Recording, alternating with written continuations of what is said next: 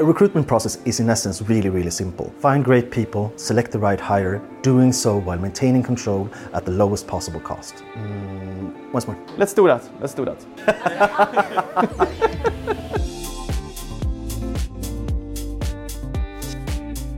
The field of talent acquisition has gone through enormous changes the last couple of years. The maturation within the market is requiring us to come up with new solutions, and Pipelabs is one of those solutions. So we help you with your recruitment by having a specialized team, and basically we can do it at a better pace uh, with uh, reduced costs and maintaining a high quality throughout the process. So the ideal customer is someone who's feeling frustrated about not reaching the hiring needs, either in terms of it's not quick enough, it's not cheap enough, it's not of the right quality. Maybe you have insufficient pipelining, you don't know where the people are or how to attract them, or you don't have a good selection process where you know how you should actually eval- evaluate the people that you meet, or you don't have operational and cost control. So by looking at hiring or the talent acquisition process using a framework where we can break down each individual process that supports those three key items pipelining, attracting relevant candidates, selection, selecting the right hire,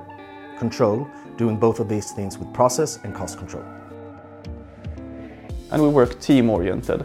You won't only get me working on your project, you will get a specialist within sourcing, a specialist within selection. So it could be sources working within pipelining, it could be data analysts looking at the data that's aggregated, it could be psychologists being really de- deeply involved in the interview phase. What makes you different? Okay, you guys work in a team, great, but we're actually relational. We want to build your company together with you, we want to grow together with you, and we want to make sure that we hit the hiring targets together with you. So what we do is we figure out what you need, at which volume, and how fast you need it, and then we solve it. We just get it done.